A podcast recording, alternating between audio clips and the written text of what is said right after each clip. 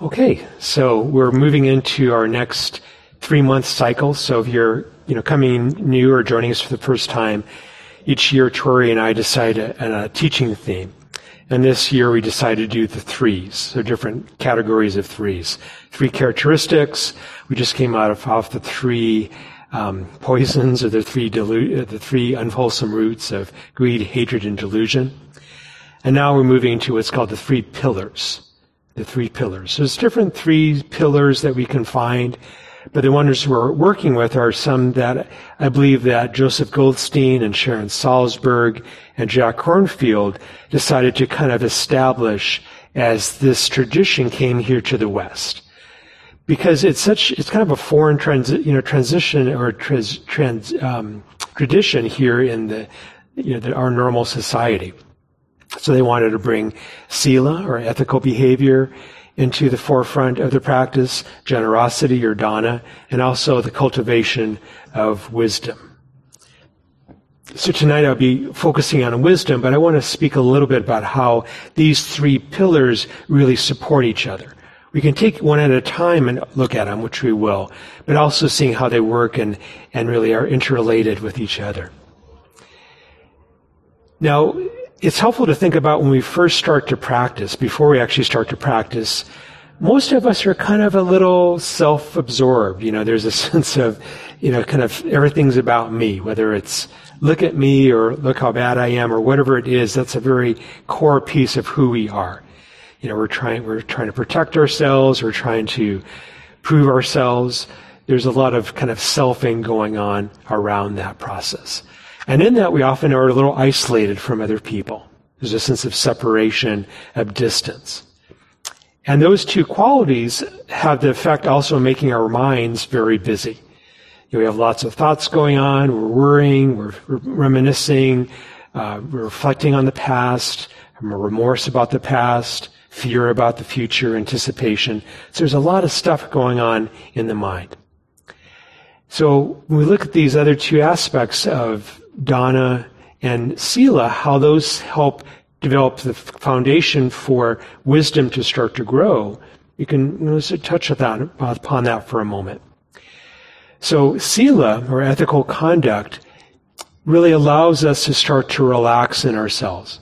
We start to feel like, okay, I'm, I'm acting in a way that's based in non-harm, that's based in kindness versus if I'm always stealing and harming or I'm lost in, in intoxication, misusing my sexuality. All these aspects tend to create a lot of internal turbulence, a lot of internal chatter that we're trying to look over our shoulders, justify ourselves, defend ourselves. And as we start to become more and more aligned in an ethical way, something in us starts to settle. We become more quiet internally. Maybe our guilt, our shame starts to quiet down, or at least it's not being continually justified by our, our current actions. And the same thing with generosity, that we start to look upon the group. You know, who needs our help? Who needs our time, our money, our support? Whether it's generosity just of, of meeting someone and having that kind conversation or supporting someone who might need some help. That shifts us from that self centered perspective into interconnection. We start to see that we're part of, of a whole. This also starts to brighten the mind. Mind becomes more happy. And also we become more settled in that. So these two aspects of sila and generosity or dana start to create this beautiful foundation for wisdom to start to grow for wisdom start to arise from that, that base. And as wisdom starts to grow, then it, it reinforms how dana shows up and how sila shows up in our lives.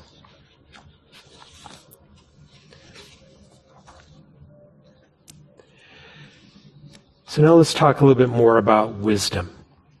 So wisdom, we're talking about what's called the near enemy.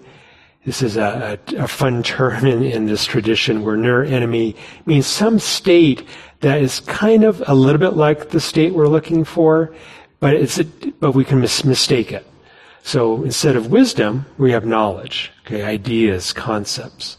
So understanding that process. understanding how and where true wisdom starts to flow from, you know, from our direct experience. How wisdom really needs to be tempered, informed, and really a part, an aspect of compassion. How compassion and wisdom are really intertwined and one and the same. How they're really parts of the same essence. So let's talk about that near enemy, that state that we can confuse for wisdom. And this is, this is knowledge, the sense of ideas, of concepts. And for many of us, we come into practice from that gateway. We hear some teachings, say, well, that really sounds interesting. I want to learn more about practice. And that's, that's, that's a great gateway. Something might resonate in us. And then we reflect on it, we talk about it, we practice with it. And at some point, it starts to transform from being a knowledge to something that we actually directly know, something that's really embodied. Starts to grow within us into wisdom through our direct knowing, our direct experience, in a way that becomes undisputable, like we know it for ourselves. Now, knowledge, ideally, that's where it goes, and we'll talk about kind of that movement. But sometimes we can kind of stay stuck in the knowledge level. You know, this idea of how this is how the, the truth is. This is the Buddhist truth. Maybe we've traded our our Christian truth or scientific truth for the Buddhist truth. But there's there's kind of a way that has that harshness, that isolation. And it's really this, this inner transformation from this external knowledge into this inner knowing. So I want to give you two examples to kind of ground that a bit from my own, own life, my own experience. First one is around really the first Dharma teaching I heard was given by this teacher who said, okay, your suffering is actually, you can make it into a mathematical formula. That your experience that you're having times your resistance to that experience equals the suffering that you're going to feel. Right? So the more suffering you feel, it's because of how much resistance you have to that experience. Big experience without much resistance, not a lot of suffering. A small experience with a lot of resistance creates a lot of suffering. Not zero resistance to whatever experience means there's no suffering arising. So when I first heard that teaching, it really caught my eye, you know, for you know, a couple of reasons. One, I was going through uh, a very difficult breakup of a, a long-term committed relationship. And in that time, there's all the turbulence, all the fear about the future, all the emotional pain, very hard time. And so to hear that, well, maybe some of this suffering isn't just the circumstance, but how I'm relating to it. And resistance also really caught my eye because at the time I was uh, very involved in the, the martial art of Aikido, which if you anything you know anything about it, there's a lot of blending, a lot of kind of non-violence with that. It's not about overcoming someone with force, but blending with them and actually using their force to kind of neutralize the the aggression. So resistance and non-resistance is really tied to that whole practice, that whole art form. So I really, that was my theme for many years is how do I not resist this moment's experience? How do I not fight it? So I would practice with that idea, with that concept. I would try to get more and more into it. And tied with that is like the second dart. I think you're all hopefully familiar with that teaching that we get hit by uh, some kind of pain in our lives, whether it's physical pain, emotional pain, mental pain, that's like an arrow hitting our bodies, piercing our bodies. There's going to be pain for us, whether we're just off the street, if we've been practicing for many years, even if we're uh, the noble one, one of the, the, the Buddha or one of his uh, enlightened followers, we're all going to experience a level of pain with that initial dart. We add another level when we, we resist it, when we fight it it amplifies the pain. It's like giving ourselves a second wound. So I was practicing with this, and I, I would have deeper understandings of what it meant to not resist the moment and to not add that, that quality. And then I had, life gave me an interesting experience. I had a kidney stone attack on a retreat, right? So the retreat context, I didn't really know what it was at first. I thought it was just a bad gas bubble or something. And being kind of a young, stoic kind of guy, I would just try to, to work with it and practice with it. So I wasn't like sitting in the hall meditating. I was in my room kind of writhing in pain. But, you know, I thought, okay, I'm going to, going to practice with this. And then after, I'm embarrassed to say it, after three days, I finally went to get some help. And they diagnosed it as a kidney stone. And gave me morphine and I suddenly felt much better from that. Right? But I was trying to meet, I was trying to work with the pain. I was trying to work with my resistance all along with that. Right? So I thought I understood that.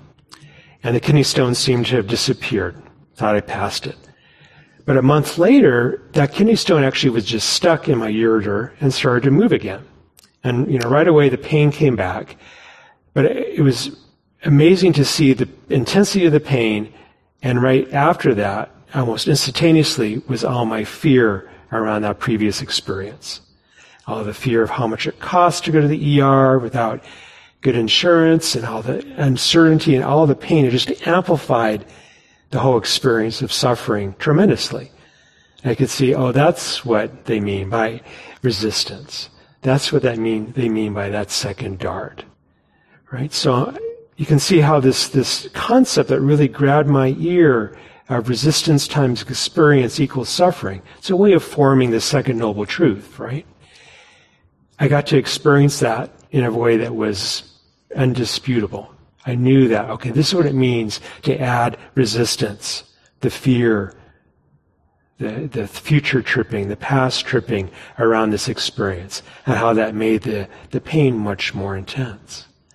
Right? So that's this movement from knowledge into wisdom, into something that I know in my bones what that feels like. The other example was I had the privilege of, of, being with my grandfather for a little bit, a week or so, near the end of his life when he was on hospice and, and dying from cancer.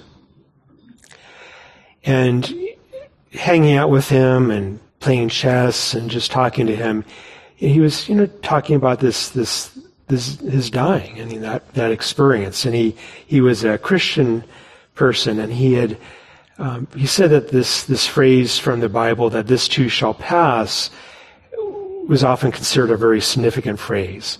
And he just kind of put it out there, and you know, of course, he's getting near the end of his life, so it had this significance. And I took that in.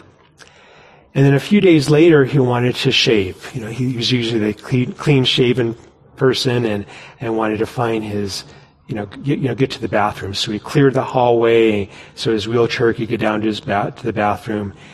And I, I remember to this day when he first saw his image in the mirror and just the shock at seeing how much he had changed, how much he had deteriorated. He said, is that me? Is that me? Right? And as I witnessed this, I saw that, okay, this concept that this too shall pass suddenly got a lot more personal. It got a lot more real. And this is this movement from this kind of, because knowledge keeps us a little abstract, a little removed from this. It's kind of nice. I can put it on my shelf. I can say, oh, I have this knowledge. But wisdom means we have to really see it in a very personal, direct, immediate way. It's like, oh, this is actually applies very deeply, very fully to myself. That this life will pass. This life will end. So both of these examples show the power of, of that compassion, really. Compassion is that willingness to turn toward pain, to turn toward what is suffering, and to be next to, to be in relationship to. And that brings it from knowledge from this abstract level into this very personal level. That personal level starts to transform us, starts to change us in a deep way.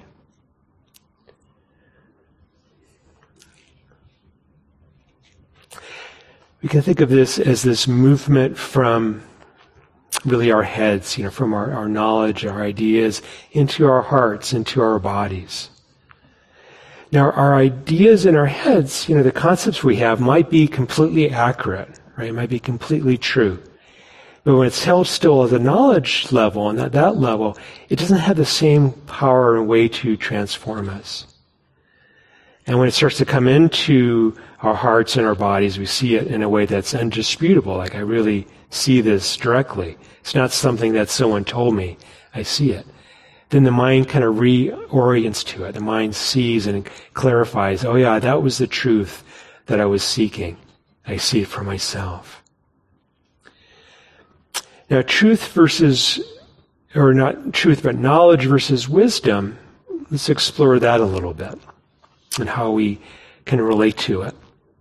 Because they have a very different kind of subjective feeling to them. When I'm really in a place of knowledge and opinion and idea, I have something that I kind of take ownership of. I have something that I want to defend and protect and kind of say I'm right and someone else is wrong. Right? And if someone questions me or disagrees with me, then all this, you know, that energy comes up around trying to justify and prove my point. You know, we all know, I think we all know that. You know, as we come into the political realm, you can just see that displayed in really intense ways. So there's this sense of having to prove yourself right, prove some, someone else wrong. But wisdom, on the other hand, it doesn't really need to be defended. It doesn't really need to be justified or explained because it's something that we've seen through our direct experience. We see it very directly in a very immediate way, in a, in a way that actually transforms us. That's what wisdom starts. We can hold knowledge; it can make us more adept in our jobs. There's nothing wrong with knowledge. But from a wisdom standpoint, we're looking at what transforms us, what actually starts to change us in a deep way.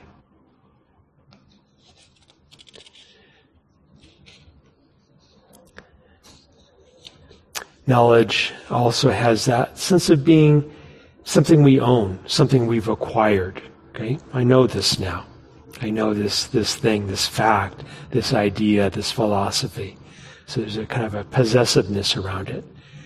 While wisdom, when we have those moments of wisdom opening up, it actually feels more ownerless. Like it's something more universal. It's not something that we made or acquired, but more something that was revealed, that un- we just allowed it to be seen, to be uncovered. It feels like it belongs to all of us. It doesn't just belong to any individual person.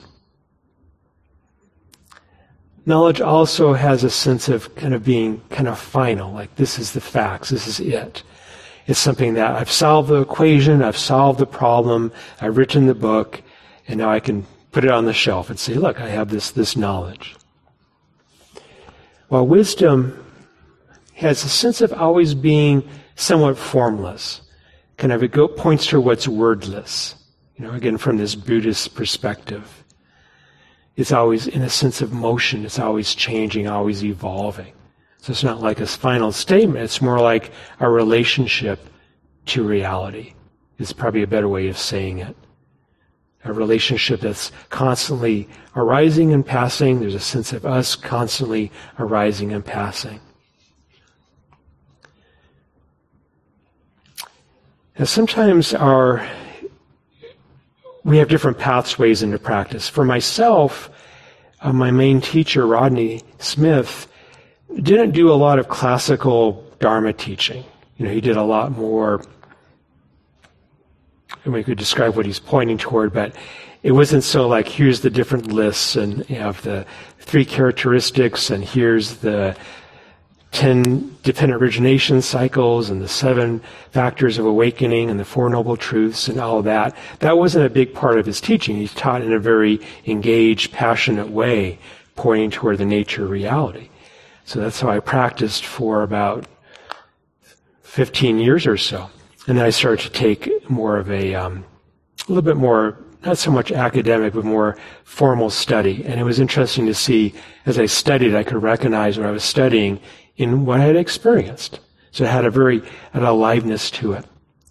Other people, we start with the study. We start to learn the different lists of Buddhism, some of the different threes and the lists of fours, the list of fives, and that really engages us.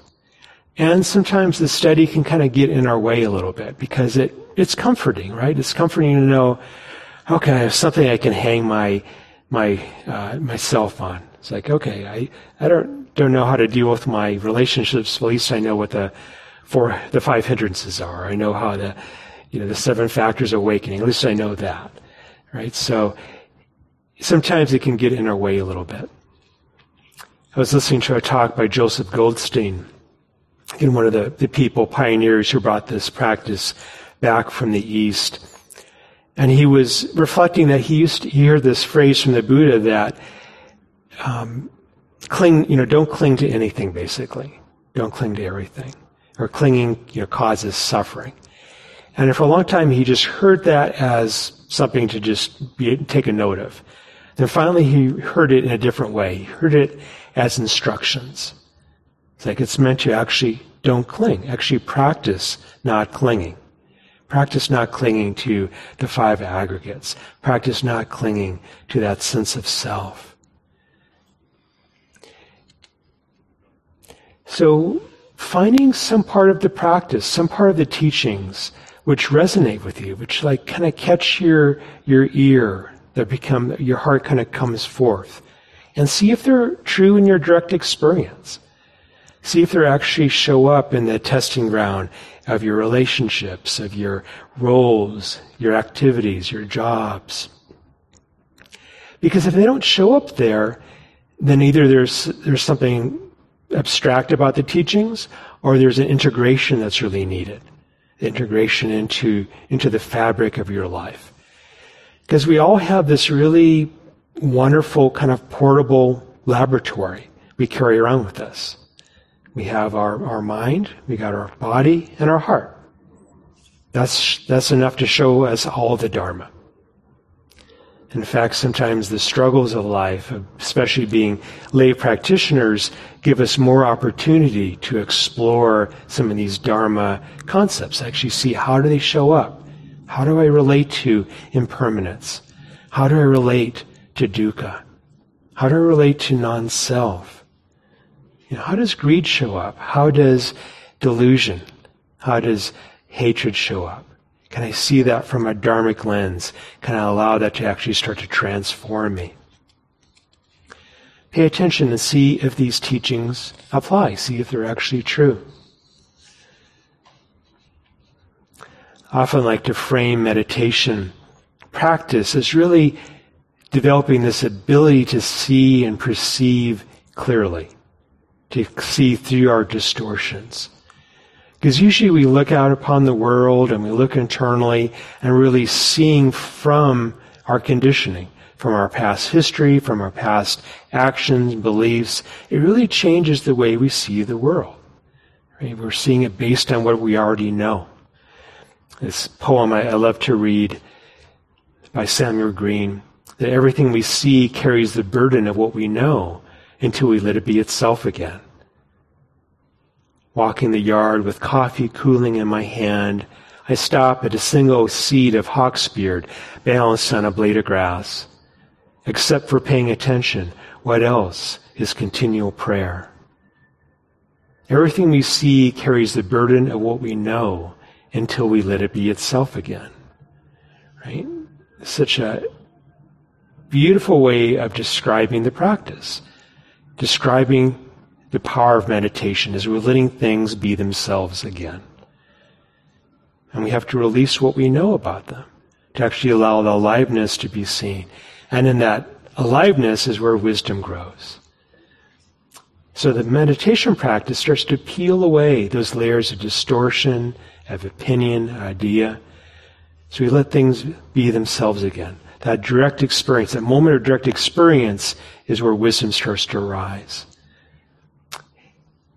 For those who've been meditating for a while, I think we all have experiences that we've met something in our, our life. Maybe a painful emotion or a memory, even just a momentary sensation in our body. And if we truly met it without our normal resistance, without our normal argument, and just allowed ourselves to really perceive it, to really connect with it, that moment of connection actually transforms. It changes something in us. So clearing, you know, our distortions of thought, of ignorance, greed, hatred. You know, that moment of contact has a powerful way of transforming us.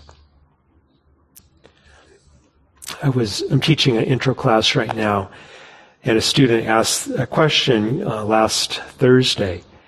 And, you know, she's new to practice and not talking about Buddhist concepts. We weren't talking about that. We're just talking about how do you meet the, the moment's experience? How do you ground in the moment? And she asked this. She said that when she found herself thinking about the past or thinking about the future, she felt much more intact, much more defined. She knew who she was. And when she connected to the present moment, she found she was much less defined, much less identified. And she has said, is that anything, is that normal or is that what is that anything to do with practice? Right? So I love that sincerity that she just saw that directly for herself. She saw the formation of self and how that really depends upon our minds thinking into the future, thinking into the past. And as we really connect to the present moment, that sense of self starts to become much thinner, starts to dissolve more and more. And in that dissolving, there's the freedom that starts to arise, starts to show itself.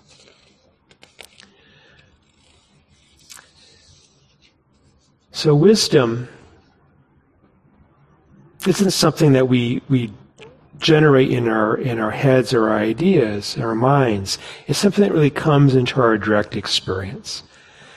Once it comes into our direct experience, then there's of course a recalibration, a reintegration with our minds and with everything. We can understand it, understand the ramifications, and and kind of flesh it out. There's a famous sutta. Uh, called the uh, Kalama, uh, Kai, or Kal, Kalamai, C A K A A K A L A M A Sutta, Kamala Sutta. And so this is a clan that was, was hanging out, and they had lots of different teachers coming through. And they were all kind of saying, This is the truth. And that last guy who came by, he doesn't know what he's talking about. Right? So there's, there, you know, each person would come through where they would kind of proclaim their understanding and say, this is the right way. Everyone else is wrong. And so when the Buddha came to this town, they said, we're really confused. who's telling the truth and who's lying? You know, how can we tell the difference? Right? And so the Buddha said, don't go by reports, by legends, by traditions, by scripture, by logical conjecture, by inference, by analogies, by agreement through pondering views, by probability, or by the thought. This contemplative is our teacher. Instead, know for yourself. Know in your direct experience whether something is helpful, is it beneficial, does it lead to more suffering, or does it lead to more uh, freedom? You know, where does it lead? And when you adopt it and carry out, does it lead to more harm and suffering? Then you know that for yourself. If you adopt it and it leads to easing of that suffering, to welfare and happiness, then know that. And this is such a, I think many of us really appreciate this with, with Buddhist teachings because perhaps we grew up in a tradition that we had someone telling us, this is the truth and you have to adopt it. You have to believe it. You have to take it on faith value right? And at least the way we tend to explore Buddhism in this in this culture and its Sims, it's much more of teaching you the capacity to see for yourself, to see clearly and directly for yourself. We might say you might want to look over here to see, but it's really self-informed. It's informed through your own experience. It's not a belief-based. It's really experience-based. And we start to have that capacity to open to our own inner experience, that becomes this beautiful and profound way that starts to show all the teachings. We start to see, oh, the five aggregates, I can actually see them working real time in this mind body complex. And I can actually see the hindrances. I can see dependent origination. You know, we can start to, and it becomes really encouraging to see that. And it's something that people can't take away from you because you've seen it for yourself. And of course, there's doubt, there's confusion that comes up. We don't have any idea sometimes. And that's part of the journey too, is learning to see through that, to learn to clear our minds from our, our greed, our hatred, and delusion as we explored last month. And all this is what provides the, the grounding for wisdom to start to grow more and more. So with wisdom, holding it as something that just ideally isn't something you just keep in your minds or keep in your, your heads, but something that transforms the very way you are in the world. It's something you may just find that naturally you relate to someone in a different way, in a kind way. You have this non-harm that comes forth. There's a clarity. Internally, you know, there's hopefully a softening that goes over time of less self-hatred, less, less self judgment, more of an openness that deepens as our practice deepens. And we can start to see wisdom and compassion are really one and the same. They both fl- flow together. All right, so let's just sit quietly for a couple of moments, letting those words settle, and then I'll say a few things about the homework, and then see if you have any things you'd like to share.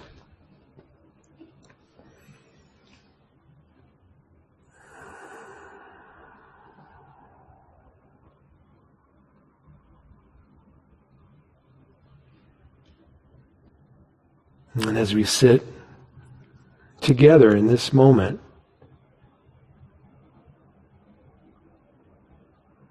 not trying to create wisdom or find wisdom, but just trusting, just trusting this simple practice of being present, being awake, being open hearted to the moment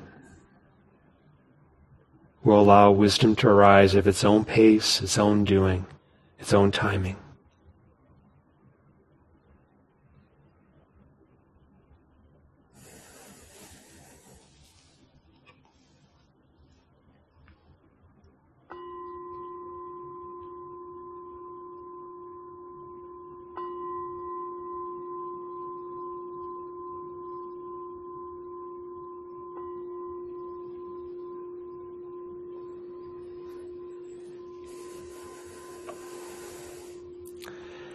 All right, thank you for your kind attention.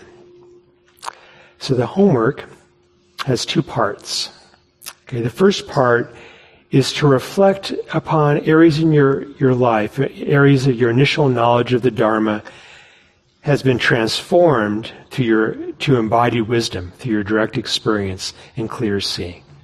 Right? Just reflect on things that you used to maybe you heard about the Four Noble Truths or you heard about something like a more modern way of like the resistance times experience equals suffering, and how something changed over time, that you understand it in a very different way. You know, how that change happened, maybe just gradually opening to it, maybe something like impermanence or something like non-self, whatever it might be, just reflect on how you have a different relationship to it through practice and through paying attention to how life presents itself.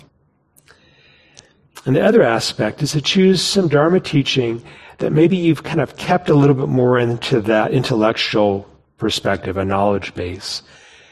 Just pick something simple and see if you can bring it to life within the context of your own life, with your relationships. Like, how does it show up when I'm talking to my partner, to a stranger? How does it show up when I'm doing the dishes? How does it show up when I'm doing something very mundane? You know, and see if that teaching doesn't start to come life, come to life in the midst of those activities. See for yourself if the teachings bring more ease and clarity to your life. Notice that also. All right, any questions about that homework? Makes sense? So next week, I'll offer a recap of this talk and then have a chance for you to have some some dialogue with each other. Those are such essential parts of, of growing in the Dharma is a chance to listen to other people, share their, their experience and their, their challenges and their insights, and for you to practice speaking your own understanding. You know, it really brings a lot of um, connection to the Sangha, connection to your own practice. Whether you're online or in person, we'll have those opportunities and then we'll have some larger group questions. And now, speaking of that, we have a chance for any sharing or questions you might have around this particular topic, a wisdom, or anything else around the Dharma is perfectly welcome. So those online, you can raise, raise your virtual hand. And those in the room, you can raise your physical hand, and we have a mic set up so they can hear you online.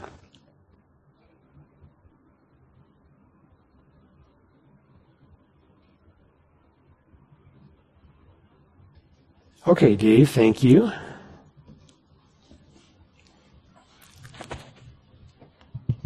Test, test.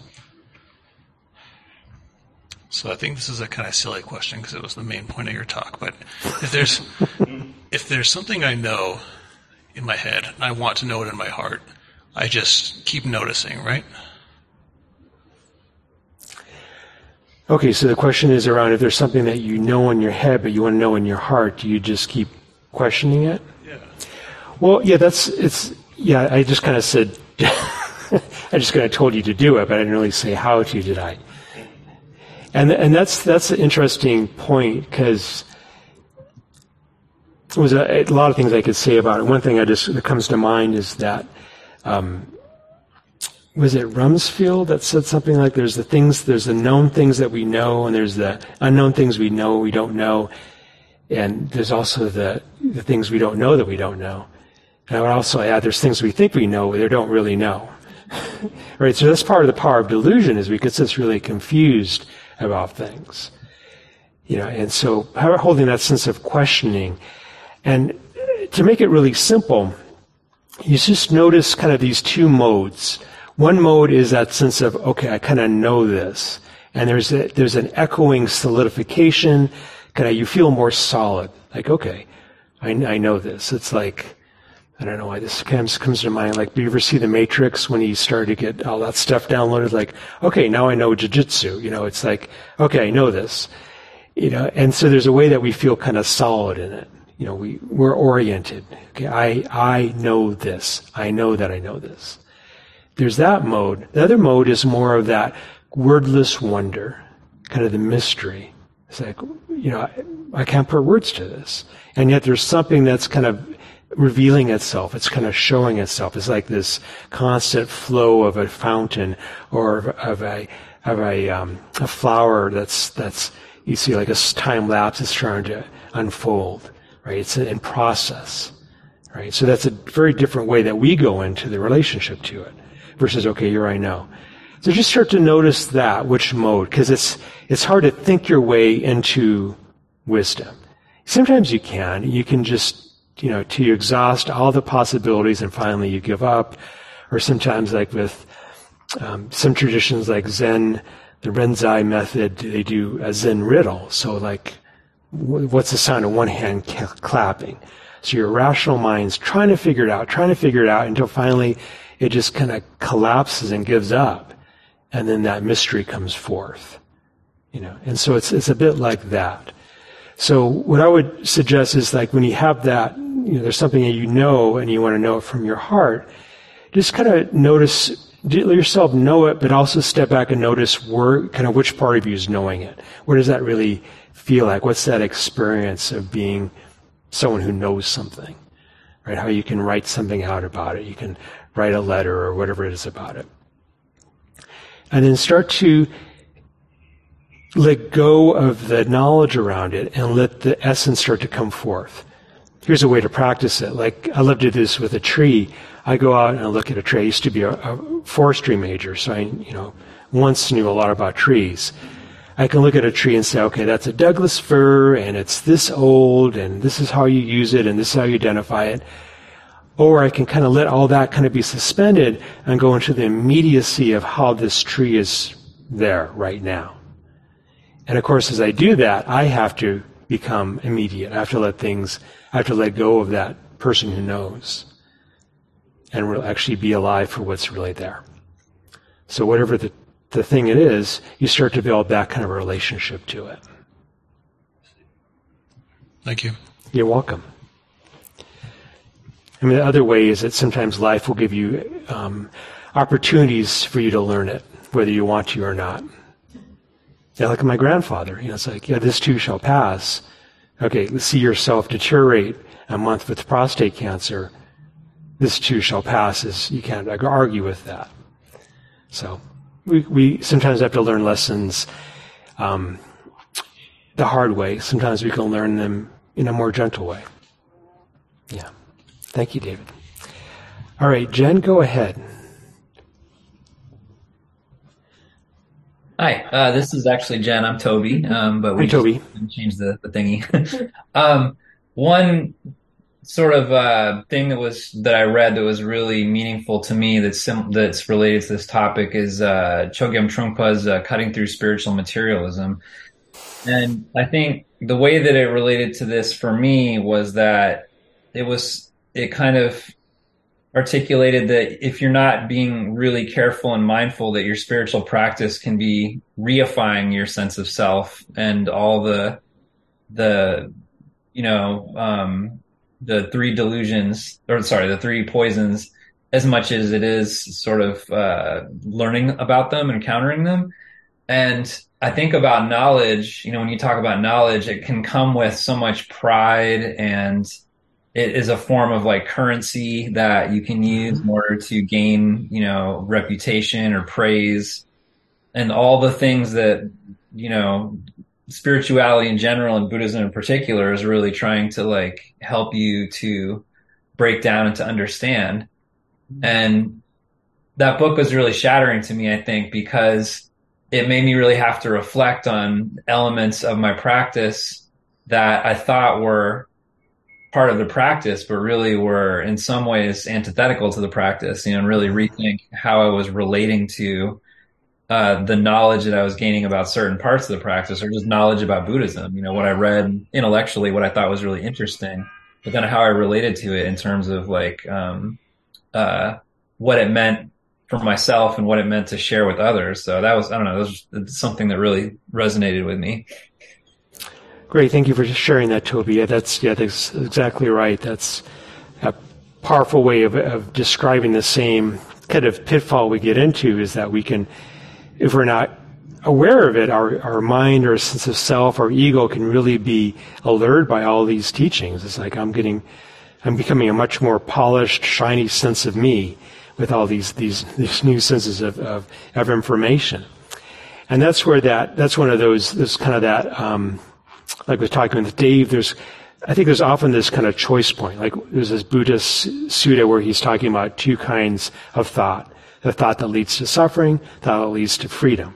You know, and just to start to have that clarity. So you can see that same thing in that juxtaposition as you just presented from Trungpa's um, famous book is that does it lead to a consolidating a sense of self, reinforcing the sense of self, or does it lead to that sense of self releasing into deep connection, you know, the deep, deep unity. And there's a tremendous of honesty that needs to, to be there. And also, we have to have the right timing and also a quality of, of courage because, you know, our whole lives for most of us is based around making the sense of self. This is where everything's oriented around. It doesn't matter if it's a sense of self which is prideful and egotistical or a sense of self which is, you know, painful and diminished it just kind of re- that's that that terrain. And it's this this edge that we as our practice deepens we have to be willing to trust have a leap of faith really. Like if i let go if the sense of self falls away i'm not going to be just disappear. I'm not going to like vanish like a soap bubble. But there's actually going to still be this presence that's actually perhaps much more alive much more uh, connected than anything we can imagine from the other side but yep, that's that's a great way of, of framing that. So thanks for bringing that forth. All right. Anyone else in the room or online? Yeah, Colin.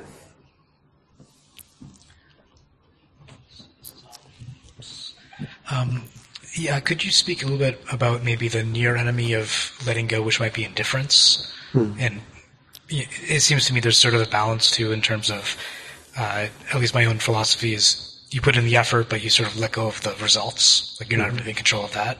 and I'm just wondering, um, even the effort is that supposed to be let go as well? Yeah. So effort, letting go, the near enemy, that whole whole terrain there. Yeah. Yeah. Letting go. It's it's one of our stock phrases, right? Just let go. you know, let go of this and let go of that. And sometimes it's it's not really a, um, a letting go. It's more of a trying to push away, you know, throw away. And unfortunately, when we have that energy, it's a little bit like we have a um, like some sticky tape that we're trying to get rid of it, and it sticks to our other hand. It just gets more and more of a mess. Or like Brer Rabbit with the um, was it the the doll that was made out of tar, the tar baby got really mad and he punched it and then got, his hand got stuck. So he kicked it and his foot got stuck. It's a little bit like that. You know, is, that there can be subtle energy around that letting go. And I, I, prefer to think of it more as letting it, like let go of you. Yeah, and so the paradox is having this sense of, I mean, we have to kind of, there's different ways we can approach this. Um, there's sometimes it's really clear. There's some patterns or actions that's really helpful to have that kind of clarity. Okay, I'm going to let go of this. And, but more from a subtle way, when we're that more deeper quality letting go, it's much more of it letting go of us. It's almost like you just open your hands and have a complete, doesn't matter if this stays or goes, you know, I'm here with it. And that in itself, it starts to loosen from you, starts to fall away. And so that's kind of that, that back to that wise effort there's kind of different modes of effort because sometimes we need to really bring a lot of, you know, really will and effort to not send that email that's going to cause a lot of harm, to, you know, take a breath and, and, and be more skillful in this moment. And there's other times the effort becomes much more softer, much more gentle. It's really the letting go of all effort is really that where effort goes to. So it's not like we can just have one mode. We have to you know, recognize where, you know, what's needed in this moment. And, you know, the subtlety, the subtle aspects often have a greater way of, of transforming us because, you know, we're, we're releasing, we're letting go, it's letting go of us, that those deeper attachments, or as Toby was talking about, that, that way of, of investment in selfing starts to fall away. And the, the more firm letting go, or the firm, you know, the kind of will driven, helps kind of ideally quiet down the system. Because if there's so much noise, it's like we have a bucket of water with a bunch of mud, we're shaking it up, it's very muddy. But we let it settle, it becomes more clear. Is that, can I get to your question? Anything else about it? Um, maybe just indifference versus, uh, because oh, yeah. it's easy to, at least for me, to pretend like, like oh, I don't care. Ah. That's kind of an easy way to tell myself I, Like, oh, Okay, nice. So the other, other aspect was indifference. You know, where does that come in versus equanimity?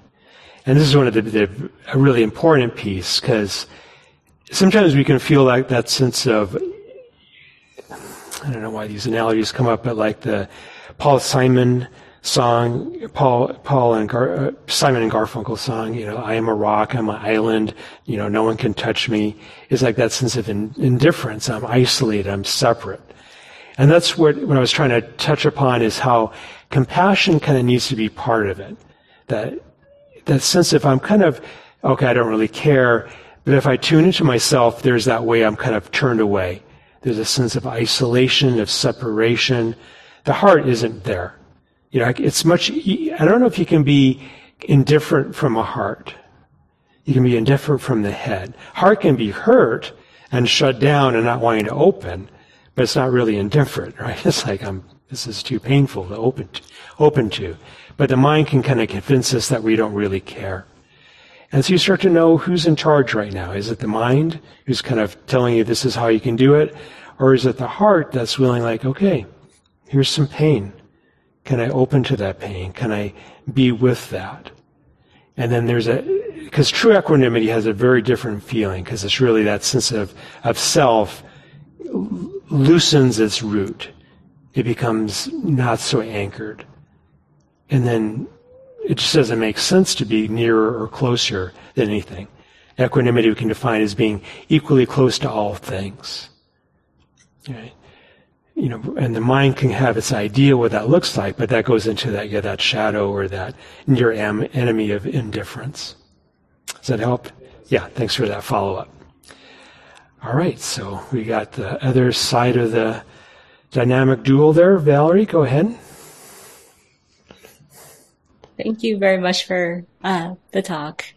And um, so a couple months ago, we uh, our KM group discussed about a book it's called Seeing the Frees by Rob Burbea. Mm-hmm. And the discussion was, um, for at least for me, when I was working with the five aggregates, um, to to really penetrate and see how we can use the five aggregates um, to understand impermanence and to understand anatta, uh, non-self. And while I use the six sense doors, it feels a little bit more concrete and Vedana was more concrete. But as I move further into the more, I guess, formless realms, like uh, consciousness is a little bit less easy for me to see, and it doesn't sustain as easily. Um, do you, uh, if you could have any wisdom to impart on how we can use that and sustain that throughout outside of the practice as well? Sure. So how do you sustain that kind of focus on something like impermanence through the five aggregates, especially the more kind of ethereal ones or ones which are a little harder to, to get a handle on. Yes. You know, I think it's helpful to find some some entry point or some handle we can kind of get a hold of for the practice. And I like to keep it simple myself. It's like, what's a simple way of doing it? Because our minds like to make it super elaborate. But it can kind of boil down. We've talked a couple ways tonight about just making it very simple. So for myself, working with the aggregates, I tend to key on the, the aggregate of the volitional impulses or the sankharas. Because that one kind of, I can feel that, you know, somatically. I can feel that when I'm kind of doing something with this moment. There's just a little friction with it. I'm thinking about it or I'm judging it or I'm resisting it or I'm wanting it. But all of that is kind of this process of the sankharas, these little almost microscopic volitional choices that kind of keep me tied up into that. That hope. That actually shows up with all the aggregates because if you have a, a moment of, uh, you have a sense state and there's a Vedana that arises with it, if there's no aggregate or no uh, volitional piece kind of doing something with it, it's just pleasant or unpleasant. It just arises and passes away. It's when we start to say, oh, that's me. That's a sense of self. And kind of have for myself that, that kind of easy, that handle or accessible handle. Since of self, sometimes it gets kind of hard to figure out where that is. But if I really notice just, I'm trying to do something with this moment, having some kind of way of adjusting it or rebalancing it or arguing with it. And just start to, don't worry about the details of it and just say, okay, let me see if I can relax. You know, that's another way of saying instead of releasing, it's relaxing. Let myself relax into the stillness, you know, relax into the quiet around that. And that allows, you know, that allows it to start to um, unhook from you. Right? So that's, that's really going to going into the, the non-self way, not so much the impermanence way of ex- expressing it, but try to find some some way that that kind of you can feel that you can really f- identify it somatically or in your body. You can notice the mind state, like okay, I can sense that. And then versus in contrast, when you release that, and there's just like a complete abiding in peace in this moment. So you kind of have that, okay, which one am I doing in this moment? So with impermanence, you know, I think impermanence one of the gateways. I have such a bias toward um, anatta in the way I practice, so but I tend to look okay, impermanence, look at how that applies to you as a sense of self, how that arises and passes away. Yeah. Does that help at all, Valerie? Yes, that does. Thank you so much. Great. Thank you for your question. All right. Anyone back here in the room? We've got a few more minutes. Yes, do you mind coming up so they can hear you online?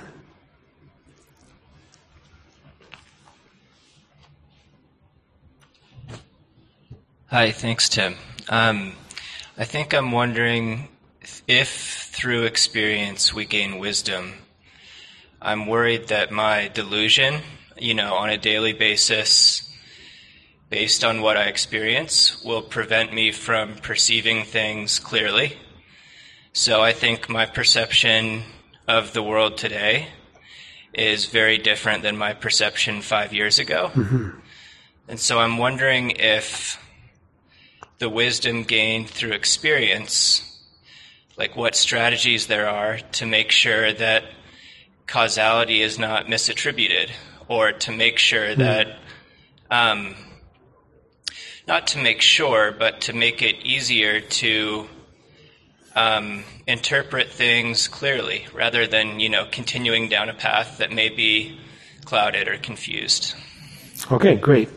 Yeah, so the question is to summarize is around how do we best learn, you know, from life and how our, our delusion can sometimes make us not really learn those lessons in a in a deep way and instead actually reinforce our delusion. Is is that part of it? You know, for myself, I think a lot of people experience this that we I mean, our practice is, by definition, always kind of working on that edge of delusion and wisdom. It's like we're kind of learning to see more and more clearly. But it's mixed. We spend a lot of time doing things unconsciously in ways that coming from greed and hatred and delusion. And we just, a lot of it is doing the best you can around it. You know, just, okay, I'm going to keep doing it. And starting to key into to dukkha, okay, the experience of dukkha because that's going to be a, a, helpful that friction, that pushback, that feedback. Because if you're relating to life from delusion, you're going to have some dukkha with that. Right, so just realize that when there's the dukkha, that means there's something, you know, that's unclear around this.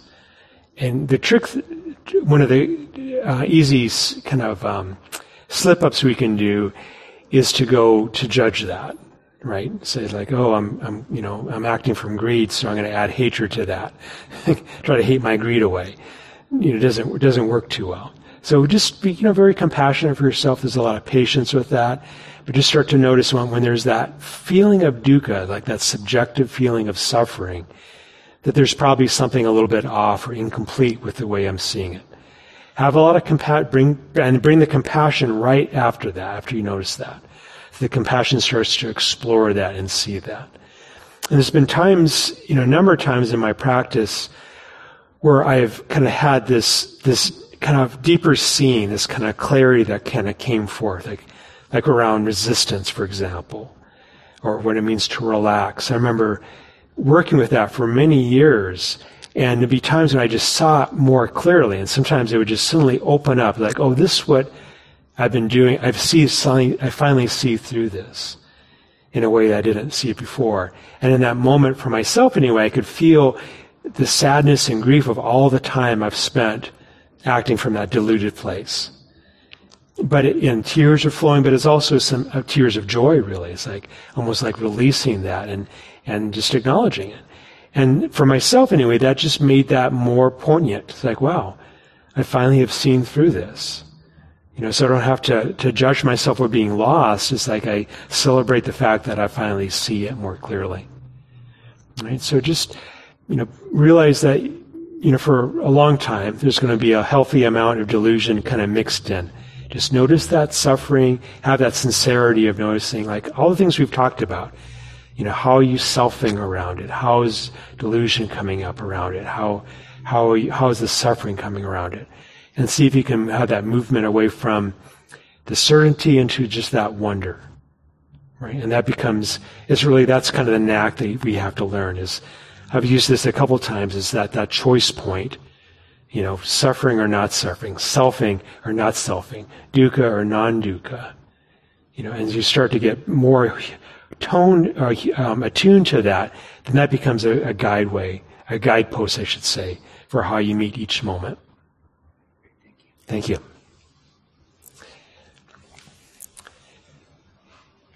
All right. Anyone else?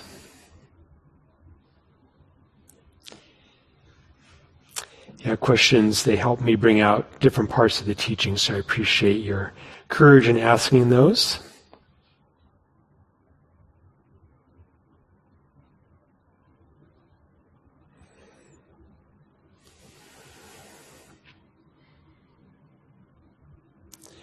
Okay, Austin, good to see you. Go ahead.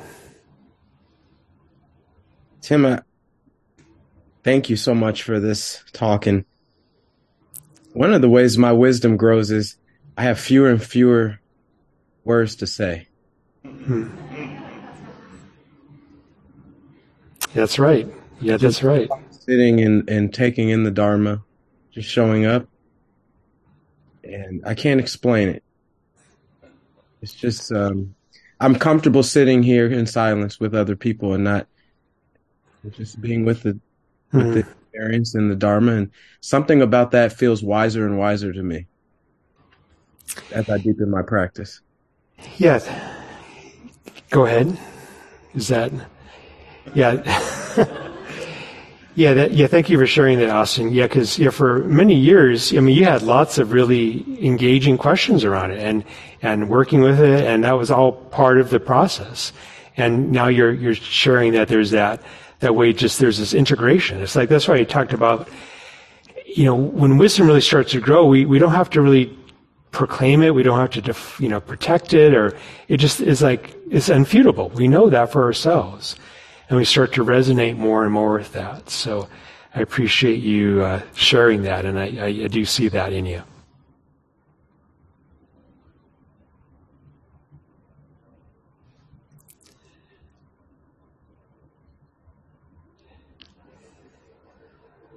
All right. Anyone else like to share or ask anything?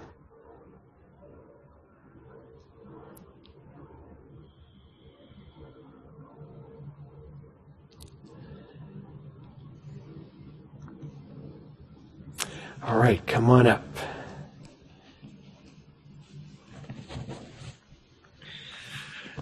The examples that you shared tonight were uh, examples of pretty extreme suffering. You know, your grandfather's cancer, and your kidney stones. And just made me think about, you know, the necessity of suffering in order to gain wisdom. Hmm.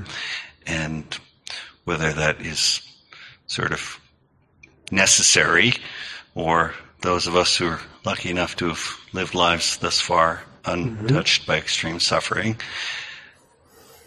Do you gain what wisdom you can gain in the time that you have through compassion or just in noticing those microscopic moments of discomfort or yeah how one earns that badge of, mm. of, of wisdom without needing to go through such a terrible thing i mean it brought to mind i'm an english teacher so you know like one of the last lines of the play Oedipus by Sophocles is basically just with suffering comes wisdom. Mm. And that's just how it ends. And just you think, okay, well, I don't want to go through that, thanks. But how do I acquire that? Mm-hmm. Yeah. Yeah, that's a great question. One way to think about meditation practice is allows us to learn those lessons on a, in a more subtle way. You know, because we can, often we need like the big things to kind of catch our attention and finally we make some kind of course correction because we just have no other choice. It's like this, just things have fallen apart. You know, like that, that classic, um, from 12 step when you really hit bottom. Just, okay, this is, this, I really can't deny that I have a problem with addiction. We can in practice, we can start to learn to have that, that learn those lessons in much more subtle ways.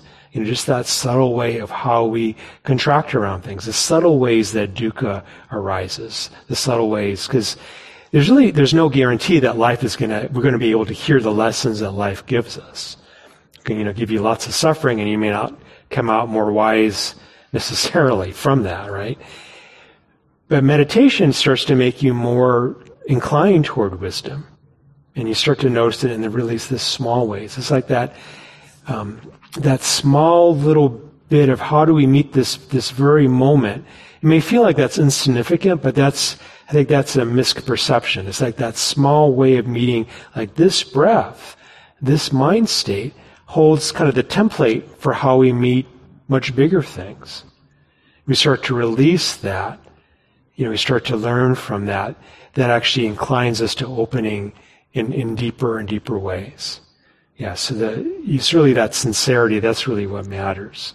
And that willingness to be transformed by what we see. We can see in a very, in a very something very subtle, very simple, but it can transform us. You know, something really big and shocking. It's too big for the system. We become lost in the trauma response. You know, it takes a while to kind of cool all that down to be able to learn from it. Yeah, so don't, yeah, don't, don't negate the small learnings. I think that's, I think a lot of us, we start to, to notice that, that before we start to practice, we kind of needed a lot of stuff to catch our attention. And we may notice like, oh, I'm just, I feel a little bit of tightness in my, in my belly. I'm going to change how I'm speaking right now. I don't, before I would have to wait till I actually blurted that out and caused all this harm and have to deal with it. It's like, oh yeah, I guess I wasn't skillful. We just catch it much more early. Yeah. So it's, it's not so much the intensity or the bigness, it's more how we're meeting it, how sincerely we're making, we're meeting it. That's where wisdom grows.